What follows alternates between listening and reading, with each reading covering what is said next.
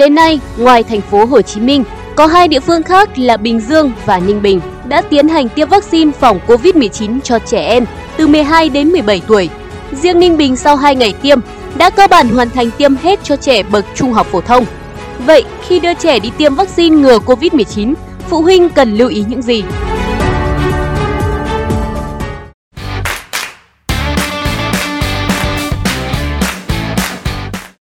Thành phố Hồ Chí Minh đã bắt đầu chiến dịch triển khai tiêm vaccine phòng COVID-19 cho trẻ em trên diện rộng từ ngày 28 tháng 10.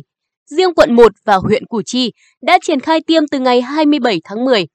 Theo thông tin cập nhật đến chiều 31 tháng 10, sau 4 ngày triển khai tiêm vaccine phòng COVID-19 cho trẻ từ 12 đến 17 tuổi, tại thành phố Hồ Chí Minh đã có tổng cộng hơn 352.000 trẻ em từ 12 đến 17 tuổi được tiêm. Nhiều quận huyện dự kiến hoàn thành theo đúng kế hoạch. Trước đó, theo số liệu thống kê, thành phố Hồ Chí Minh có khoảng 780.000 trẻ từ 12 đến 17 tuổi cần tiêm vaccine. Theo kế hoạch tiêm, mũi 1 sẽ tiêm trong 5 ngày và tiêm vét trong 2 ngày. Tại Bình Dương, sáng 31 tháng 10, tỉnh đã tổ chức tiêm vaccine phòng COVID-19 cho hơn 42.000 học sinh nhóm tuổi từ 15 đến 17 tuổi tại các điểm trường trung học phổ thông, trung tâm giáo dục thường xuyên trên địa bàn tỉnh. Theo kế hoạch của Sở Y tế Bình Dương, tỉnh sẽ tổ chức tiêm từ ngày 31 tháng 10 đến mùng 2 tháng 11 cho trẻ từ 15 đến 17 tuổi trong các trường học công lập, ngoài công lập, các cơ sở bảo trợ xã hội, các địa phương. Thời gian triển khai đồng loạt bắt đầu từ ngày 31 tháng 10 đến ngày mùng 1 tháng 11 và tiêm vét cho các trường hợp bệnh nền vào ngày mùng 2 tháng 11. Dự kiến tổng số liều vaccine tiêm cho trẻ trong độ tuổi này Dự kiến tổng số liều vaccine tiêm cho trẻ trong độ tuổi này là 58.500 liều Pfizer. Các địa phương sẽ tổ chức đồng loạt theo chiến dịch ngắn ngày với các địa điểm tiêm như trường học, các cơ sở bảo trợ xã hội. Riêng trẻ không đến trường sẽ tiêm tại trung tâm y tế huyện, thị, thành phố hoặc trạm y tế xã. Trong khi đó, trên 32.000 học sinh trung học phổ thông và học viên ở Ninh Bình đã được tiêm vaccine phòng COVID-19 an toàn. Những đối tượng là học sinh không đủ điều kiện như có bệnh lý nền, tiền sử dị ứng, vân vân được tổng hợp với trung tâm y tế địa bàn để triển khai khám sàng lọc và tiêm sau khi kết thúc chiến dịch. Với việc tiêm phòng thành công vaccine mũi 1 cho đối tượng là học sinh bậc trung học phổ thông, tỉnh Ninh Bình đã nâng tỷ lệ bao phủ vaccine mũi 1 toàn dân lên 90%, góp phần nhanh chóng miễn dịch cộng đồng trong phòng chống dịch COVID-19. Trước đó, ngày 26 tháng 10, giáo sư tiến sĩ Nguyễn Thanh Long, Bộ trưởng Bộ Y tế đã chủ trì cuộc họp với các đơn vị liên quan về công tác tiêm chủng vaccine phòng COVID-19 cho trẻ em.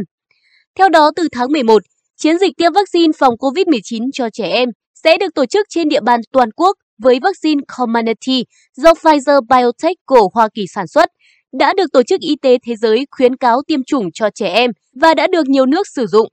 Đây là vaccine đảm bảo an toàn cho trẻ em. Việc tiêm chủng vaccine phòng COVID-19 sẽ được thực hiện với trẻ em từ độ tuổi từ 16 đến 17 tuổi sau đó sẽ hạ thấp dần độ tuổi. Cha mẹ, người giám hộ cần ký phiếu đồng ý tiêm chủng vaccine phòng COVID-19 cho trẻ em. Chiến dịch tiêm vaccine phòng COVID-19 cho trẻ em được triển khai tương tự như chiến dịch tiêm chủng vaccine phòng COVID-19 trong thời gian vừa qua, với các địa điểm tiêm là tại trạm y tế xã, phường, các trường học, các trung tâm y tế và các bệnh viện. Đối với một số trẻ có bệnh nền, béo phì, Bộ trưởng Nguyễn Thanh Long khẳng định, yêu cầu hàng đầu trong tổ chức tiêm chủng cho trẻ em là đảm bảo an toàn.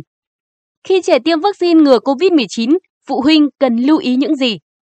Theo bác sĩ Trần Thu Nguyệt thuộc Viện Y học ứng dụng Việt Nam, trước khi đưa con đi tiêm, cha mẹ cần giải thích cho con hiểu tầm quan trọng của tiêm vaccine ngừa COVID-19, cho con ăn đầy đủ, không để bị đói khi đi tiêm, chuẩn bị đầy đủ các giấy tờ cần thiết theo yêu cầu của điểm tiêm.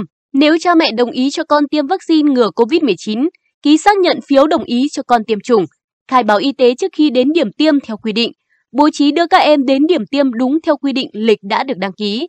Nếu cha mẹ đi cùng con đến điểm tiêm, hãy động viên và cùng trẻ thực hiện nghiêm khuyến cáo 5K, luôn đeo khẩu trang, rửa tay sạch, giữ khoảng cách an toàn và thực hiện đầy đủ các quy định tại điểm tiêm. Sau khi tiêm, cha mẹ động viên và cùng với con ở lại điểm tiêm ít nhất 30 phút để theo dõi, phát hiện và xử lý kịp thời các phản ứng sau tiêm khi về nhà cần tự theo dõi 28 ngày sau tiêm chủng, đặc biệt là trong vòng 7 ngày đầu tiên.